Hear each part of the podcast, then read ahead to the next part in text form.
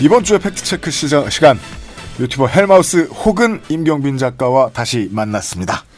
안녕하세요. 헬마우스입니다. 네. 오늘의 얘기는 뭡니까? 자, 관심이 곧 인기가 되고 조회수가 곧 돈이 되는 세계. 와 깔끔하게 잘 정리한다. 네. 가짜뉴스 메이커들이 이제 혐오의 난장판을 펼치는 음지의 뉴스들에 대해서 이제 지난주에 처음 소개를 해드렸는데. 네, 너무 충격적이라고 하시는 분들도 계시고, 예. 나저 얘기 많이 들어봤다고 하신 분들도 계시고. 네. 지난번에 조금 이제 예방 백신을 좀 세게 놔드린 것 같아가지고. 그렇습니다. 이번 주는 조금 더 제네럴한 이슈를 제가 준비를 해봤습니다. 불주사였어요, 지난주에? 그렇습니다. 그 모든 이슈, 그러니까 무슨 이슈든지 간에 사람들의 관심을 끌 수만 있다면 혹은 사람들의 관심을 한참 받고 있는 그 이슈라면 무조건 올라타고 보는 사람들이 이 가짜뉴스 메이커들인데요. 무조건 올라탄다라는 느낌은 어떤 것을 설명해 드리고 있느냐면, 아무 말이나 던진다. 정확하십니다. 일단 그 이슈가 핫하다, 뜨겁다. 그래서 사람들이 많이 볼 것 같다라고 하면 일단 올라타는데 그 어떤 형상이 마치 어 비디오 게임을 좋아하시는 분들이라면 아시겠지만 GTA라는 게임이 있습니다.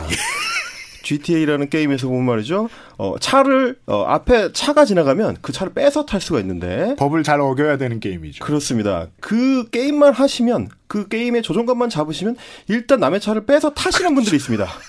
그런 유저들이 계세요. 그러는 게임이에요. 그런 행태를 보여주는 게 이 가짜뉴스 메이커들입니다.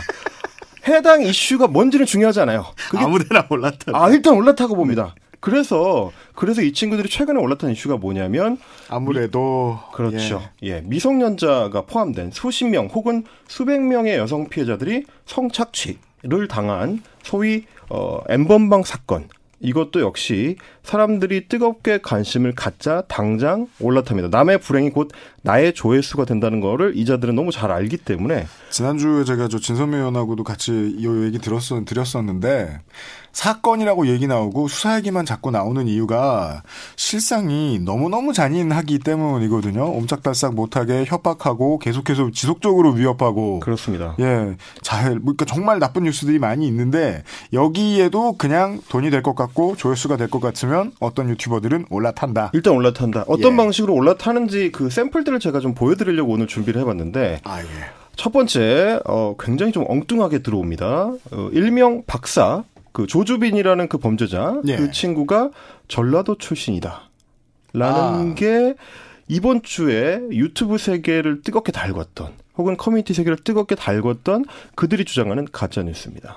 어, 헬마우스님이 뜨겁게 달궜던이라고 말한다는 건 네. 조회수가 높았다는 얘기예요. 그렇습니다. 조회수도 굉장히 높았고 그 네. 이런 이슈들이 뜨거워지면 그 다음에 뭐냐면 이제 파생되는 그 게시물들이 많아지는데 네. 이 경우도 마찬가지였습니다. 제가 좀 찾아보니까 어 조주빈의 신상이 이제 지난주에 공개되자마자 네. 일베나 DC 인사이드의 그 일부 일부 갤러리들 음. 이제 극우 커뮤니티들이라고 하는데 거길 중심으로 조주빈이 전라도 출신이다 이런 게시물이 이제 우후죽순 생겨났고요. 네. 엄청나게 확산이 됐는데 보니까 SBS 8시 뉴스의 그 화면을 일단 캡처를 한 뒤에 그러네요. 그, 그 아래에다가 어 마치 그 뉴스의 앵커 멘트인 것처럼 그 이제 글을 써놨습니다. 아, 글꼴과 글자 모양을 비슷하게 써놔서 이렇게 그렇습니다. 하면 우리가 포털에서 보는 뉴스하고 동일한 줄 알고 맞습니다. 가짜 게시물 보고 속는 거 예전에 뭐 저 힐러리 클린턴하고 도널드 트럼프의 대선 때 많이 쓰이던 방식의 가짜 뉴스잖아요. 정확하십니다. 뉴스인 줄 알고 봤는데 그냥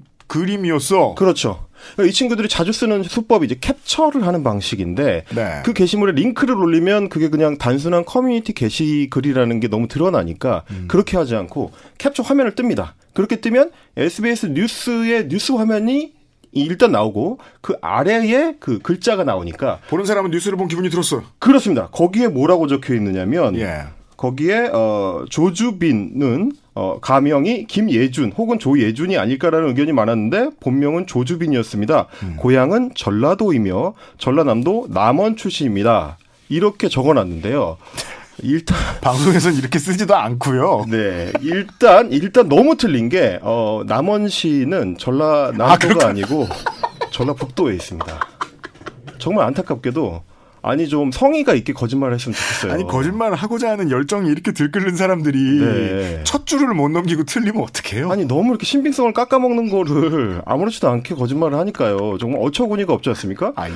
뭐 아시겠지만 사실은 정상적인 언론 매체라면 지역부터 떠들고 보지 않아요. 그렇습니다. 누가 도대체 특정 범죄자의 고향을 궁금해하겠어요. 그 범죄자의 어떤 행위나 범죄 사실 자체와 사실 고향이 어딘지는 아무런 상관이 없기 때문에 음. 어, 범죄의 성격을 설명해 주는 데 있어서 아무런 참고 자료가 안 되기 때문에 대부분의 언론 매체는 당연히 고향 같은 데에 관심을 기울이지 않습니다. 네. 그런데 그 고향에만 유독 다른 거는 관심이 거의 없고 일단 고향부터 궁금해하는 친구들이 주로 서식하는 데가 이제 일베 같은 극우 사이트들입니다.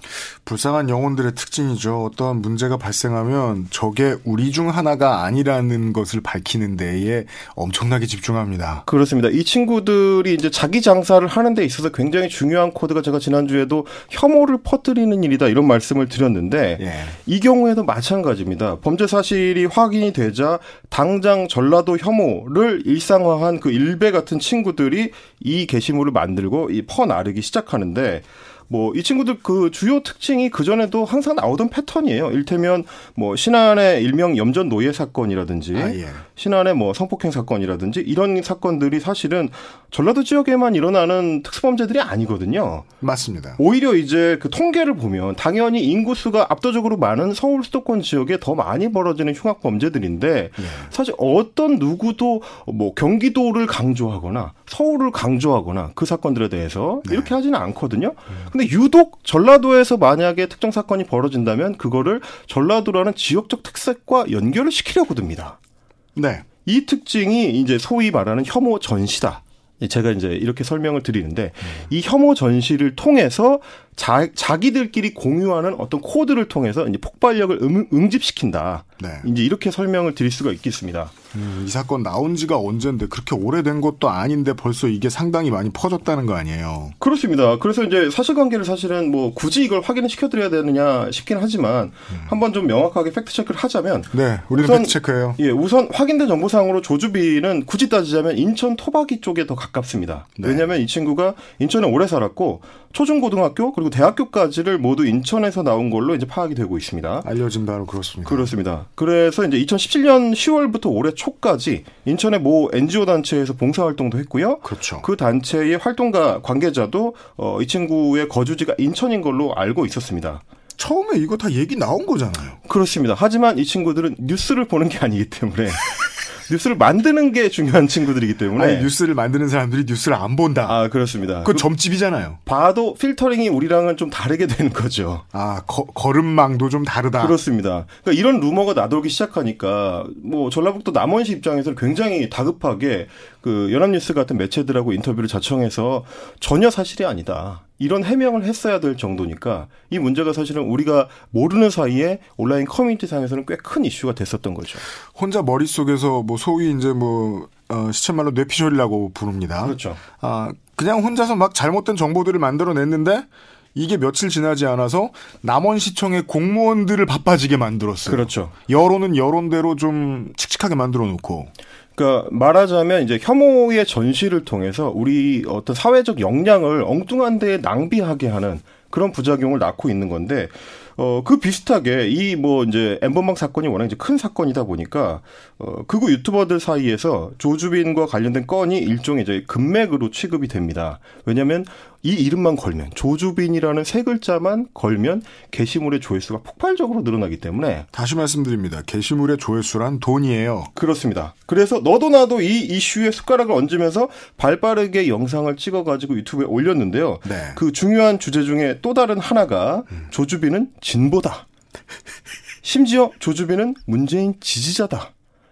물론 뭐 아는 사람 입장에서는 아닌 것만 말하고 있는데 그렇습니다. 정확하게 아닌 것만 말하고 있을 뿐만 아니라 또 하나는 뭐냐면 사실은 그게 뭐가 그렇게 중요하겠습니까? 조주빈이 진보주의자든 보수주의자든 문재인 지지자든 뭐 다른 정치인 지지자든 사실관계가 확인되지도 않았을 뿐더러 맞아도 틀려도 이 사람의 범죄와 관련된 사회적인 이슈를 해결하는데 전혀 도움은 안 돼요. 그렇습니다. 그래서 이제 사회적 이슈를 정치적 이슈로 이런 식으로 이제 전환시키려는 시도들이 제가 자주 말씀드리지만 이 소위 말하는 우익 코인 혐오 코인을 타먹기 위해서 이 유튜버들이 어 자기들의 주요 수익원을 어 국민 국민적인 공분과 교환하는 거죠. 환전하는 행위입니다, 이게. 자, 새로운 개념을 확인하셨습니다. 청취자 여러분들께서. 어, 코인, 우익 코인. 정치적인 해석이 실제 팩트와 아주 동떨어져 있을지라도 네. 어떤 사람들은 이야기를 듣고 싶어 하는 대로, 듣고 싶은 대로 듣게 되어 있으니까 그 이야기를 해주고 그 이야기를 사람들이 들어준 만큼 돈을 벌어가는 그렇다면 벌 수 있는 만큼의 거짓말을 하는 게 중요하지 잘 지키고 장사를 잘하는 게 중요하지 않아지거든요. 그 그러니까 말씀이에요. 왜냐하면 사실은 첫 번째로 이 친구들은 할 줄 아는 얘기가 사실은 저 방식밖에 없습니다. 네 편 내 편을 가르고 호남이다, 진보다. 그렇죠. 아니면 뭐 소위 말하는 자기들끼리 칭하는 걸로는 이제 대깨문이니 무슨 문제앙이니 뭐 이런 식의 어떤 혐오적 표현. 방송에서 안 쓰는 얘기 참 많이 나옵니다. 어, 제가 유튜버다 보니까 하지만 이런- 이건 예. 징계를 받으면 PD님이 받습니다. 네 이런 어떤 정, 정치적 혐오 표현을 어, 상대 진영을 비하하는데 사용하기 위해서 맞습니다. 이런 식으로 이제 비- 동원을 해가지고 자신들의 주요 시청층이 이제 정치 과몰입 시청층 이 사람들이 자기 주요 소득원이기 때문에 거기에 동원하는 거죠. 그래서 정책 성향을 따지고 유불리를 따지고 그래서 쟤는 사실 너네 편이야. 어 저런 나쁜 범죄자는 우리 편이 아니고 너네 편이야. 나쁜 사람은 너네 편이야. 그렇습니다. 그런 식으로 이제 편가르기를 하고 프레임을 씌우고 그렇게 해서 자기들이 어, 진영이 어떤 도덕적 우위를 가져가려고 하는 그런 시도를 함- 하는 겁니다 지금. 네. 그 이제 대표적인 유튜브 영상을 제가 이제 팩트 체크를 해보려고 오늘 가져왔습니다. 아 긴장됩니다. 오늘은 얼마나 무서운 게 나올지. 한번 들어보고 이제 얘기 나눠보시죠. 네. 그리고 사실 지금 이제 이 사람에 대해서 보수적 이념을 가지고 있다라는 식으로 알려져 있는데 그것도 사실이 아닌 것으로 지금 드러나고 있습니다. 자, 일간 베스트라고 하는 사이트가 있죠. 그 사이트에 가입한 이력이 있다라고 하면서 이 사람이 보수적인 사람이다라는 식으로 지금 여론이 형성되고 있는데 동창생들의 얘기는 조금 다릅니다. 자, 그래서 지금 스브스, 아, 자기가 직접 이제 제보에서 나왔던 사람이다라고 하면서, 아, 이 사람이 지금 쓰고 있는 내용을 보게 되면은, 진보였다라고 지금 이런 식으로 자, 여전히 문제를 해결하는 데는 도움이 안 되는 이 범죄자가 진보냐 보수냐에 천착하고 있네요. 그렇습니다. 이 친구들이 이제 소위 말하는 이 역정보를 흘린다고 하는데요. 역정보. 예, 일베 가입자였다는 게 확인이 되니까 네. 거꾸로 뭐 일베라든지 그런 이제 극우 성향의 커뮤니티에서 어, 가상의 글을 또 자기들끼리 올리면서 서로 주고받는 방식으로 퍼뜨리는 겁니다. 뭐냐면 내가 조주빈이 동창생이다. 아, 가짜 글. 그렇습니다. 허위 정보를 자기들끼리 올리는 거죠. 그리고 댓글을 달고 우리가 방송에서 얘기 많이 안 해서 그렇지 청취자 여러분들도 어느 정도는 아실 거예요. 뉴스 포털에 댓글 달면서 네. 어, 댓글 한 사람의 기록을 쭉 보면 직업이 20개인 분들이 있죠. 어, 심지어 연령대도 계속 바뀌세요. 저도 평생 발레를 해봐서 이런 걸 네. 잘 아는데요. 네. 그 말하고 그 다음에 소방관이 되는 분들. 어, 저도 20대 대학생이라서 잘 아는데요. 주변에 제 친구들에 따르면 뭐 이런 식으로 쓰시는 분들. 맞습니다. 어, 최근에 이제 뭐 한창 마스크 대란으로 이제 시끄러웠던 때 네. 정부 정책을 비판하고 싶은 마음이 너무 앞서셨던 어떤 맘카페 회원 한 분이 음. 어, 오늘 제가 제가 40분 동안 줄을 서 가지고 마스크를 샀다 너무 힘들 다. 이렇게 돼도 되는 거냐라는 글을 어, 김해 맘카페에도 올리시고 일산 맘카페에도 올리시고 어, 강릉 맘카페에서 올리시고 어, 같은 시간대에 계속 쭉 글을 올리셨어요, 이분이. 어, 헬리콥터 맘이시네요. 어, 그래서 소위 이제 축지법의 달인이다. 그렇죠. 이런 얘기가 나왔을 만큼 말하자면 최근에 온라인 커뮤니티들에서는 상대 진영을 공격하기 위해서라면 이런 거짓말도 서슴치 않고 익명으로 이제 하고 있습니다. 어떤 가짜 캐릭터를 만들어서 그 가짜 캐릭터가 진짜인 것처럼 거짓말을 하고 나면 그것을 다시 자원 삼아서 그걸 끄집어내와서 뉴스를 만들 수도 있고. 그렇습니다. 아니 어떤 매- 맘카페 회원이 그러더라. 일산에서도 그러고 김해에서도 그러더라. 이 경우가 정확한 그 사례가 되는 거죠. 뭐, 모 커뮤니티에 동창생이라는 사람이, 어, 조주빈이 진보입니다! 라고 주장했다는 거를 다시 캡처를 해가지고, 그걸 유튜브에서 다시 방송을 해서 다시 퍼뜨리는, 자기들끼리 자가 발전하는 이런 형식이 하나 만들어져 있는 거죠. 아, 우리 방송은 계속 기법을 배우고 있어요. 예. 가짜 뉴스를 만들기 위해서 가짜 정 보나 가짜 제보도 만들 수 있네요. 그렇죠. 그런데 오히려 이제 이 사실관계가 좀 더 확인된 제보를 보니까 네. 어 조주빈과 같은 학교를 다녔던 그 졸업 앨범을 인증한 동창생이 커뮤니티에 글을 올렸는데 네. 그 친구에 따르면 음. 어 학교 다니던 시절에는 뭐 무슨 땡땡땡 어 뭐 빨땡이니 뭐 좌땡이니 하는 일베 같은 아. 사이트에서 많이 사용하는 그런 혐오적 표현들 이 친구가 즐겨 사용했다. 극우 사상을 가지고 있는 청년들이 흔히 말하는 비하 용어들을 곧잘 썼다. 근데 네. 지금 이 제보를 하신 분은 졸업 앨범 사진에 조주빈 옆에 자기 얼굴이 있는 분이 그렇습니다. 제보를 한 네, 실제 제보를 보니 뭐, 뭐 이런 식으로 이제 인증을 해가지고 올리셨는데 말하자면 이게 이제 어떤 증거다라는 게 뭐 이제 매체들을 통해서 이제 크로스 검증이 된 것들이고 아 결국 진짜 제보가 나왔군요. 네. 그리고 이제 조주빈 스스로 이제 드러낸 것 중에 하나는 그 엠번방에서 활동하던 당시에 어, 인증을 요구하는 글에서 뭐라고 했냐면 어, 특정 지역을 비하하는 표현을 쓰면서 이쪽 지역은 거르고 받는다. 자기들의 회원 가입을 받을 때도 그쪽 지역은 나 돈도 안 아, 받겠다 라는 그 식으로 불법 고객들 받는 곳에서 그렇습니다. 지역을 걸렀다. 예, 특정 지역이라고 말하면 여기서 이제 또 전라도가 되겠죠. 그 전라도 혐오 정서를 공유하는 어떤 극우적인 정서가 있기 때문에 네. 이런 걸 봤을 때도 굳이 따지자면 조주빈이 진보주의자도 아닐 뿐더러 어, 아까도 말씀드렸지만 진보냐 보수냐 하는 것이 이 사건을 설명하는 데 있어서 전혀 유용한 그 걸음망이 아니다 라는 거를 다시 한번 좀 정확하게 설명을 드리고 싶고요. 어, 이번에는 마지막으로 조주빈은 문재인 대통령 지지자다 라는 무리한 가짜 뉴스가 이 생산되는 현장. 좀 전에는 이제 구독자 36만 명인 유튜브의 일부분을 들으셨는데요. 지금 들으실 것의 유- 구독자는 122만 명입니다. 그렇습니다. 우리 방송 상대도 못해요. 결정적인 기사가 나왔습니다. 예. 이게 국민일보에서 이제 따온 건데요. 국민일보에서 이 텔레그램 방에 이제 조짐이 발언을 소개한 예. 거예요. 뭐 자기들이 뭐 자기에 대해서 뭐 망상을 떠들고 있다, 뭐 악의적으로 얘기하고 있다 이렇게 주장하면서 마지막에 이렇게 씁니다. 이런 모모 기자의 취향이 담긴 망상글에 국민이 속을 걸 생각하니 무력감이 넋에 나간다. 문재인 대통령님이 공정사회를 만들어 주실 아. 거랍니다. 이거 조주빈이 썼다는 거예요. 문재인 대통령님이 공정사회를 만들어 주실 거랍니다. 아, 과정은 공정하게, 결과는 정의롭게. 이게 문재인 하면 생각나는. 그렇죠. 말이잖아요. 문재인의 캐치프레임 아니겠습니까? 아, 문빠네요. 캐치프레임은 뭐죠? 캐치프레이즈를 잘못 말씀하신 것 같은데 알고 있습니다. 그러니까 조주빈이라는 사람이 네. 텔레그램에서 문재인 대통령의 대선 캐치프레이즈를 들먹였다. 그러면서 어, 공정사회를 만들어 주실 거라 믿는다 이런 말을 썼다는 거예요. 그러니까 문- 조주빈은 문재인 대통령 지지자다 이런 주장인 겁니다. 네. 근데 이제 사실은 이게 굉장히 좀 수준이 낮은 그 거짓말인 것이 뭐냐면 이게 글이 언제 올라온 건지를 보셔야 돼요. 네. 이게 3월 9일에 올라온 겁니다. 아, 제가 지금 그 화면을 보고 있습니다. 예, 그러니까 이게 어, 체포 직전입니다. 점점 수사망이 좁혀오고 각종 기사들, 국민일보를 비롯한 기사들에서 이 실상이 보도되기 시작하던 그 시점입니다. 아, 수사망이 자기한테 좁혀 들어오면 모든 범죄자는 육감적으로 파악을 하죠. 그래서 보통 이런 범죄자들, 이런 유형의 범죄자들은 뭘 하냐면 갑자기 센 척을 합니다.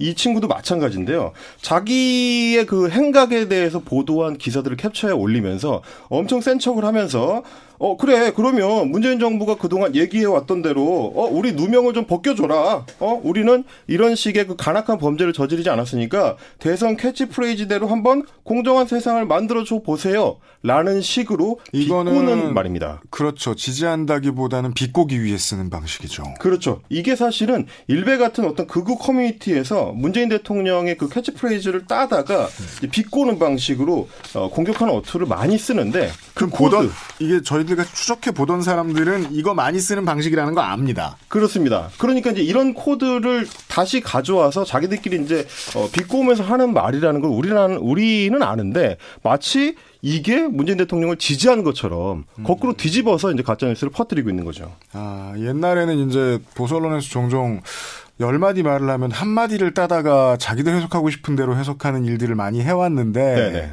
그거는 사실 치사하다고 느껴지기 이전에 이런 일을 많이 하다 보면 생각보다 하기 쉬운 기법이에요. 사람들을 설득하기 위해서 어, 거짓말 하고 싶은 그런 유혹을 느낄 수밖에 없어요.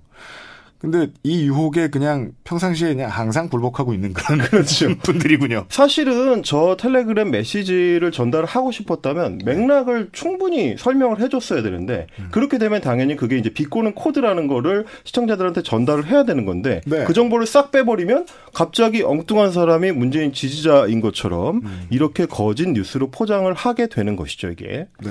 사실 뭐 계속 말씀드렸습니다만은 이런 식으로 범죄와 직접 관계가 없는 어떤 개인 이력이나 뭐 개인사의 집중 조명을 하는 거 이런 방식이 어, 우리 언론에서 이런 흉악 범죄를 다룰 때뭐 워낙 좋아하는 방식입니다. 그렇습니다. 근데 이제 이 친구들은 거기서 한 발 더 나가서 그 개인사나 개인 이력을 자신들의 정치적 이해에 복속시킨다. 그렇죠. 조작하고 어, 맥락을 전달하지 않고 그런 방식으로 자기가 원하는 어떤 가짜 뉴스를 생산해서 100만, 30만, 40만의 그 구독자들한테 전파하고 있는 행위를 하고 있다. 이런 이제 현장을 제가 오늘 보여드린 겁니다. 네. 어, 확실히 이렇게 팩트체크도 하고 파악이 다 끝나고 보면 이렇게 크게 봤을 때 예, 이런 깨달음을 얻게 돼요. 어, 이 사람들이 행여 옳다고 해도 여전히 이러한 범죄를 막는 데에 이 해석은 아무 쓸모가 없구나. 그렇습니다. 그런데 이런 이제 끔찍한 범죄 사건에서조차 자기들이 이득을 취할 수 있는 혐오 포인트를 찾아내고 이거를 적극적으로 왜곡해서 가짜 뉴스를 생산해내는 거. 그게 오늘날 이 가짜 뉴스 메이커들의 진짜 문제점이고요. 그래서 저희가 어 차마 들여다보기 싫은 혹은 그럼요. 들어보고 싶지 않은 이런 어떤 엉성한 가짜 뉴스들도 좀 꼼꼼하게 체크해보고 사실관계를 확인해볼 필요가 있다. 그게 이제 저 같은 사람이 할 일이다. 이렇게 생각을 하게 됩니다. 그렇습니다. 어, 많이 보면 확실히 저 본인 정서에도 안 좋습니다.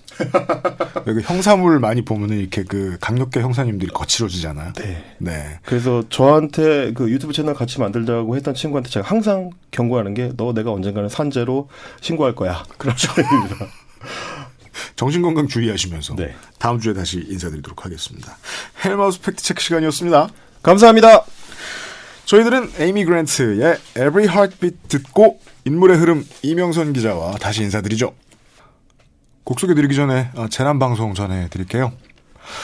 오늘 우리나라 전 지역의 코로나19 확산 방지를 위해서 다음과 같이 자가격리 수칙과 처벌 규정을 안내 드리니 국민 여러분의 적극적인 협조를 바랍니다. 어, 첫째는 자가격리 생활수칙 준수입니다. 자가격리자는 외출 금지, 독립된 공간 생활, 불가피한 외출 시 보건소 사전 연락, 동거인과 접촉 금지, 개인용품 사용과 건강수칙 지키기 등 생활수칙을 반드시 준수해 주시기 바랍니다. 둘째는 자가격리자 관리와 위반 시의 처벌 강화 내용입니다. 자가격리자 관리를 위해서 정부는 앱을 통한 이동 동선 모니터링, 자가격리 위반 신고제 등을 운영하고 있습니다. 정당한 사유 없이 격리 장소를 이탈하는 등 자가격리 수칙을 위반할 때는 무관용 원칙을 적용해서 즉시 처벌, 300만 원 이하의 벌금 부과, 외국인의 경우 강제 출국을 하고 있습니다. 내일부터는 이런 수칙을 위반할 시에 1년 이하의 징역 또는 1000만 원 이하의 벌금 부과로 처벌이 강화됩니다. 지금까지는 중앙재난안전대책본부에서 알려드렸습니다.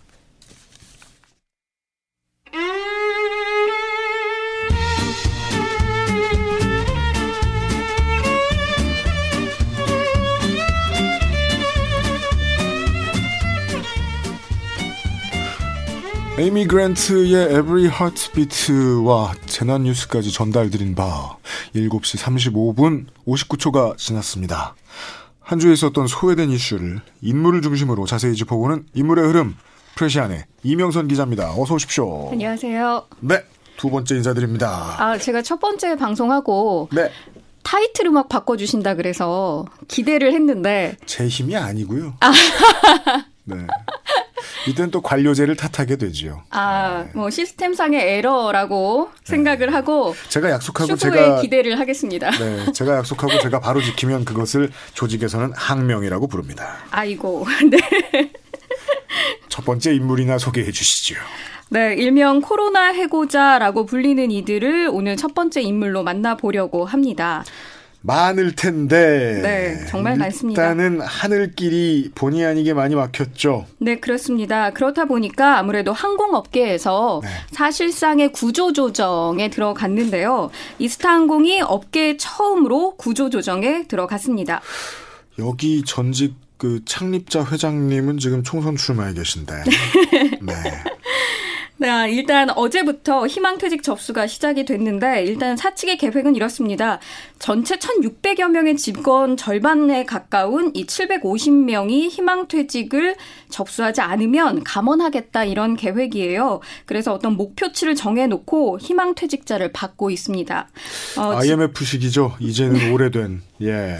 뭐 사실 보면 2월 달부터 급여 자체가 제대로 나가질 않았었거든요. 예, 예. 일단 2월에는 40% 정도만 지급이 됐고 현재 3월 급여가 지급됐는지는 확인하기가 어려울 정도입니다. 아. 3월 말에는 이미 1, 2년 차 수습 부기장 80여 명 정도와 계약을 해지했고요. 보유 중인 항공기 23대 중에 10대를 올해 안으로 반납하겠다는 계획도 세워놓고 있습니다. 저가 항공사가 원래 처음에 생겨날 수 있었던 이유를 경제학적으로 보통 이렇게 해석을 합니다. 당장 큰 돈을 뭉쳐놓고 있지 않아도 항공기 운영이 가능한 세상이 왔구나. 네. 근데 지금 같은 상황에 와서 대입해 보니까 장사 안 되면 한 달도 못 버티는 회사들이라는 뜻이었어요. 사실상 우리나라의 기업 경영이 어떤 방식으로 이루어지는지를 단적으로 보여주는 거기도 한데요. 네. 이스타항공뿐만 아니라 진에어 같은 경우는 대한항공에서 파생되어 나온 것이죠. 그럼에도 불구하고 이곳 역시 어, 저가 비용 항공사들의 이 많은 상황과 마찬가지로 전 직원을 대상으로 순환 휴직제를 시행하고 있습니다. 그러니까 이게 그 국가 기관 시설이니까 장사가 안 되면 국가가 도와줄진 몰라도 최소한 모기업은 등 돌린 것 같아요. 네, 뭐 예, 예. 지금 현재 경영난 싸움이죠. 사실상 남매 간의 경영난 싸움으로 네. 사실 속은 좀 복잡합니다. 네. 어, 이런 가운데 항공기 운항률이 경영권 다툼인데 경영난 싸움이 돼버렸어요. 네. 네, 경영난이 와가지고 사실 공항에서 요즘 항공기 뜨는 걸 잘 볼 수가 없는데 실제로. 10대 중에 9대가 이륙을 하지 못하고 있는 실정입니다. 음. 어, 대한항공의 경우 90%의 운항이 중단된 상태라고 하고요. 네. 그로 인해 전체 승무원을 대상으로 단기 희망휴직 신청을 받을 계획입니다. 어, 아마 사진 보셨을 보셨을 텐데 이번 주에 올라온 사진 중에 기내식을 만드는 공장 사진이 굉장히 많은 관심을 받았어요. 네. 일하는 노동자들은 보이지 않고 음. 기내식 카트만 쭉 놓여 있는 굉장히 뭐라 그래 황량한 모습. 비어있는 생산 라인. 네. 예. 협력업체 직원 1,300여 명 중에 절반에게 권고 사직을 내렸습니다. 그러니까 저희가 좋아하는 그 대한항공에서 타면 나오는 고추장, 튜브에 든 고추장부터 시작해서 아, 그것. 예. 네, 그 안에서 뭐, 먹는 모든 기내식을 만들던 곳이 사실상 인력이 반 정도가 이미 잘려져 나간 상태입니다. 주체가 되는 기업이 지금 한 달을 못 버티고 이렇게 와들와들 떨고 있으면 하청업체는 동사하는 거죠. 아시아나 항공도 예외는 맞단 말씀이 아닙니다. 네, 아시아나 항공도 네. 예외는 아니어서요. 코로나 여파가 본격화하기 전에 이미 좀 불안불안했습니다. 네. 지난해 12월부터 15년 이상 직원들을 대상으로 두 차례 희망퇴직을 실시했는데 음. 이번 들어서 어, 조종사들이 임금 50% 삭감에 동의했다는 얘기가 전해지고 있습니다. 그리고 최소 보름 이상 무급휴직에 들어갈 계획이라고 하고요. 음. 어, 항공업계 정부 쪽에 손을 벌리고 있는데 한국항공협회는 지난 3일 호소문을 내고 83만 명의 항공산업과 연관산업 종사자들이 고용불안 위기에 직면해 있다며 코로나19는 우리 항공산업 기반을 붕괴시킬 정도로 강력하다 이렇게 우려를 표명했습니다. 그렇습니다. 어, 뭐 정부는 지금 국토교통부와 관계부처를 중심으로 뭐 필요한 조치들을 점검하고 있다고 밝힌 상태고요. 네. 지난주랑 계속 같은 얘기를 하게 됩니다. 그 저병항공사에 지금 어 지원이 좀 들어갔어요. 네. 지원을 넣으면서 아, 함부로 노동자를 건드리지 말라는 확약을 받았는지 안 받았는지 잘 얘기 안 해줍니다. 현재 민주노총이 얘기하고 있는 게 바로 그 지점입니다. 예. 재난 상황에서 해고를 금지하고 또 해고 금지를 전제로 한 기업에 한해서만 정부가 지원을 해야 한다 이렇게 주장하고 있습니다. 아, 민주노총의 지, 주장입니까? 그렇습니다. 예. 또 고용 유지 지원금 그리고 실업급여 신청 요건을 대폭 완화해서 이 정부가 말씀하신 대로 사실상 동사 상태에 빠진 노동자들을 구제하는데 대책이 집중되어야 한다고 요구하고 있는데요. 이런 얘기를 했어요. 재난 기간 해고 금지 없는 기업 지원은 밑빠진 독에 물 붓기에 불과하다. 하는 말입니다. 네. 네. 아, 하지만 경영계 같은 경우는 오히려 해고 요건 완화를 주장하고 있는데 이 사람들은 평상시에 항상 자고 있다가도 누가 툭 깨우면 해고 요건 완화를 해달라고 했죠. 이때다 싶게 약간 물고 늘어지는 격이 없지 않아 있습니다. 예. 그로 인해 노사 대립의 골이 점점점 더 커지고 있는 모양새인데요. 한국경영자 총협회와 전국경제인연합회는 이미 3월에 법인세와 상속세를 인하하고 정리해고 요건을 완화하며 대형마트 휴일 영업 허용하고 또 주 52시간 근로 예외를 확대할 것, 또 신규 화학물질 등록 기준 완화 등을 내용으로 하는 입법 개선안을 국회에 제출한 상태입니다.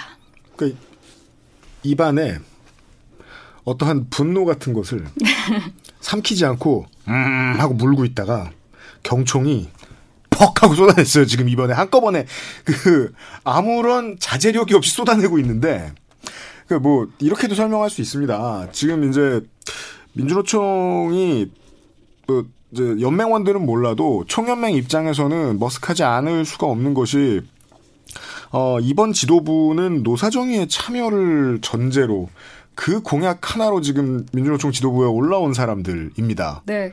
그래서 어 결국은 정부하고 협상 테이블에 앉지 못했다는 원죄가 있고 거기에 대한 사회적 책임도 져야 할 거예요. 그런데 경총이 이렇게 나오면 민주노총을 어떻게 혼내냐는 거예요. 뭐 일단은 민주노총을 혼내는 문제뿐만 아니라 시민사회 단체들이 경영계를 통해서 이 틈을 노리고 있다 재난 아니냐라고 목소리를 좀 더 낼 필요는 있어 보입니다. 네. 어, 재벌 대기업들이 코로나를 틈타 특혜를 요구하고 있다라는 비판의 목소리가 조금씩 나오고 있긴 한데요. 사실 이 경영자 총연합회, 총협회 그리고 경제인연합회 쪽에서 얘기한 법인세 같은 경우는 이 법인세 논란이 불거질 때마다 나오는 지적입니다만 높다 높다 하는데 실효 세율을 보면 2017년 기준 OECD 평균 21.8%보다 낮은 18% 정도에 불과합니다. 그리고 이 경영계의 정말 거듭된 요구죠. 해고 요건 완화 같은 경우는요. 노동시장 유연 유연 노동시장을 유연화하게 될 경우 대량 해고 그리고 실직 사태는 불보듯 뻔한 결과입니다. IMF 때 겪어봤고 글로벌 금융위기 때도 마찬가지였습니다. 예. 그리고 특히 이 점인데요.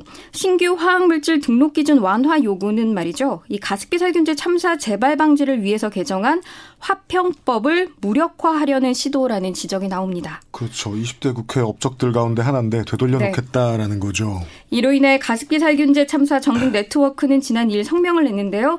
가습기 살균제 참사 10년째인 지금까지 어떤 경제단체도 가해 기업들의 문제점을 지적하거나 사태 해결 그리고 재발 방지 대책 마련에 노력한 바 없다라고 강하게 비판했습니다.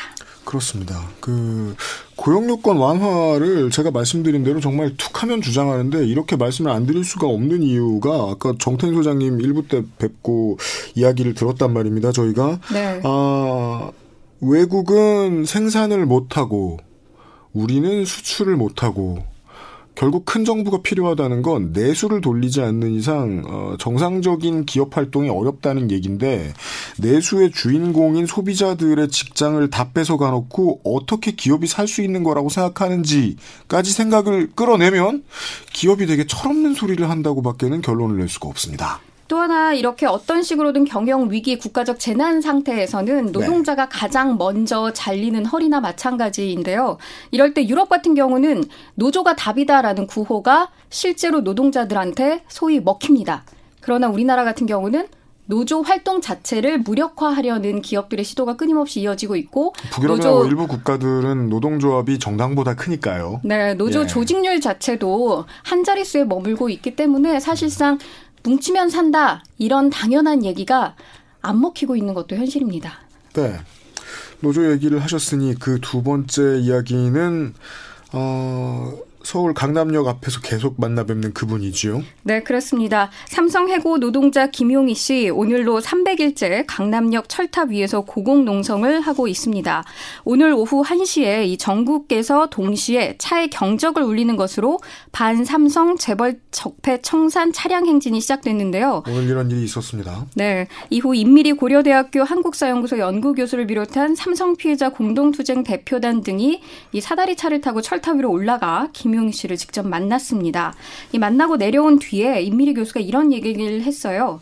제가 민주당만 빼고라는 칼럼을 쓴 가장 큰 이유는 김용희 씨가 제발 살아서 땅으로 내려오라는 것이었다며 민주당이 김용희 씨를 땅으로 내려오게 하면 선거에서 이길 수 있다고 생각해 그 칼럼을 썼다라고 말했습니다. 어, 임미리 교수는 1월 말 2월 초죠. 민주당의 칼럼 고발 및 취소 해프닝 당시에도 저한테 조금 더 사과하는 대신에 강남역 철탑에 가서 김용희 씨에게 사과하셨으면 합니다라는 얘기를 했었습니다. 네. 지금 이제 경영권 사수 어, 해외 자본으로부터 그리고 이제 본인들의 세금 납부 문제 이런 것 때문에 삼성은 그 삼성의 범삼성 일가라고 부르는 네. 그쪽은 지금 위기의식이 크고 어 정치권 거대 양당에 엄청나게 매달리고 있을 겁니다. 아주 최대한 밀착하려고 애를 정말 많이 쓰고 있을 거예요. 예. 그게 이번 저 총선 인맥에서도 많이 보이긴 보이는데요. 음, 그리고 또 심지어 그 어떤 뉴스 다른 거 보시는 분들은 저한테 그렇게 물어보시더라고요. 이 김용희 씨 내려오신 거 아니냐? 아, 아닙니다. 오늘로 300일째 25m 높이의 강남역 CCTV 사거리에 관제 철탑에 그죠? 자리에 있습니다. 철탑이라고 얘기하면 뭔가 되게 튼튼한 아. 구조물 위에 안전한 데 올라가 있는 줄 아시는데 사진 한 번만 검색해 보셔도 압니다. 그 앉아 있기도 한 사람이 앉아 있기도 어려운 자리. 0.5평 정도에 불과하니까요. 네. 사실상 앉아도 다리를 구부린 채 앉아 있어야 되는 거고요. 그 강남역 사거리 같은 경우는 교통량이 굉장히 많은 곳입니다. 네. 지역에서 올라오는 곳도 거기서 유턴을 해서 돌아가는 그런 곳이기 때문에 사실상 소음의 수준 그리고 저희가 민감하게 반응하는 미세먼지 등이 어마어마합니다. 뿐만 아니라 본인이 일단 근무했던 삼성에서 몸 담았던 상태였기 때문에 앞에 전면에 유리로 반짝이는 거대한 건물들이 본사가 자리에 있잖아요. 네. 매일 아침 해가 뜸과 동시에 그 삼성의 거대함을 확인하는 골리앗의 모습에서 본인이 얼마나 많이 소외되어 있는 다윗인지 알 수 있을 것 같은데 그런 상황에서 꿋꿋하게 오늘까지 300일째 고공농성 중입니다. 알겠습니다.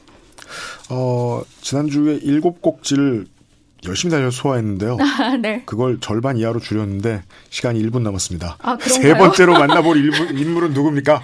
아, 네. 아, 요 박수부터 빨리 치고 제가 소극게 하고 싶은 인물 꼭 있는데 소방관입니다. 그럼요. 네, 4월 1일 만우절날 정말 거짓말같이 소방관들 5만 2천여 명 정도가 국가직으로 전환이 됐습니다. 네. 1973년 관련법 제정 이래 어, 47년 만의 일이고요. 2017년 7월 문재인 정부가 박근혜 정부 시절 일어났던 세월호 참사 이후 이 해양 경찰청과 통합됐던 소방 방재청을 다시 소방청으로 독립시켰습니다. 그리고 지난해 11월 이 관계 법률 7개가 국회, 국회에서 통과되면서 거짓말 같은 소방관 국가직 전환이 4월 1일에 이뤄, 이루어졌습니다. 그렇습니다. 뭐 많은 것들 더 좋아질 것이라고 기대하는데 제가 오늘 이거 관련해서 트위터에 소방관 국가직을 검색해 봤어요. 네. 그랬더니 한 트위터 이용자가 소방관 친구가 오늘부터 국가직 되었기에 전화했더니 인천으로 오는 유학생들 안내 업무를 맡았단다라고 전하면서 방호복 입고 힘들지 않겠어라고 물으니까 이렇게라도 도움이 될 수 있어 기쁘단다라고 답했다고 하더라고요. 네. 이런 사람들이 소방관 하는구나라는 소회를 남겼는데 이 트위터 밑에 또 다른 트위터 이용자가 연봉도 징하게 많이 받으면 좋겠어요. 이러니 소방관 하는구나 싶게요라고 답글을 달았습니다. 정말 국가직 전환뿐만 아니라 이러니 소방관 하는구나라는 말이 나올 수 있게 처우와 환경이 개선됐으면 좋겠습니다. 네. 제가 실제로 그 고위공직자를 만나서 들은 얘기입니다. 누군지는 밝히면 안 됩니다. 그분의 인생에 큰 장애물이 생기겠죠. 어, 그 사람들 평상시에 가만히 있잖아. 라는 이야기를 하시는 거예요. 근데 우리는 지금 뭐 감염병도 감염병입니다만은 어, 큰 위기 상황을 맞고 있습니다. 국가도 국민도 보통 가만히 있다가 준비가 된 상태에서 완벽히 준비된 상태에서 그때 갑자기 뛰어나와서 문제를 해결해 주고 다시 가만히 있는 그런 사람들이 보통은 우리 공무원들 중에 어 뭐 군인이면 군인 그 중에서 뭐 특공부대라든가 뭐 경찰 특공대라든가 보통은 소방 공무원들이죠.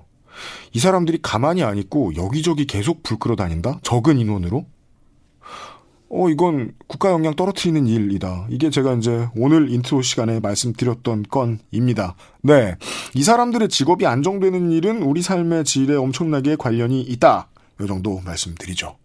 아이고, 시간 겨우 채울까 말까. 프레시안의 이명선 기자 수고하셨습니다. 감사합니다.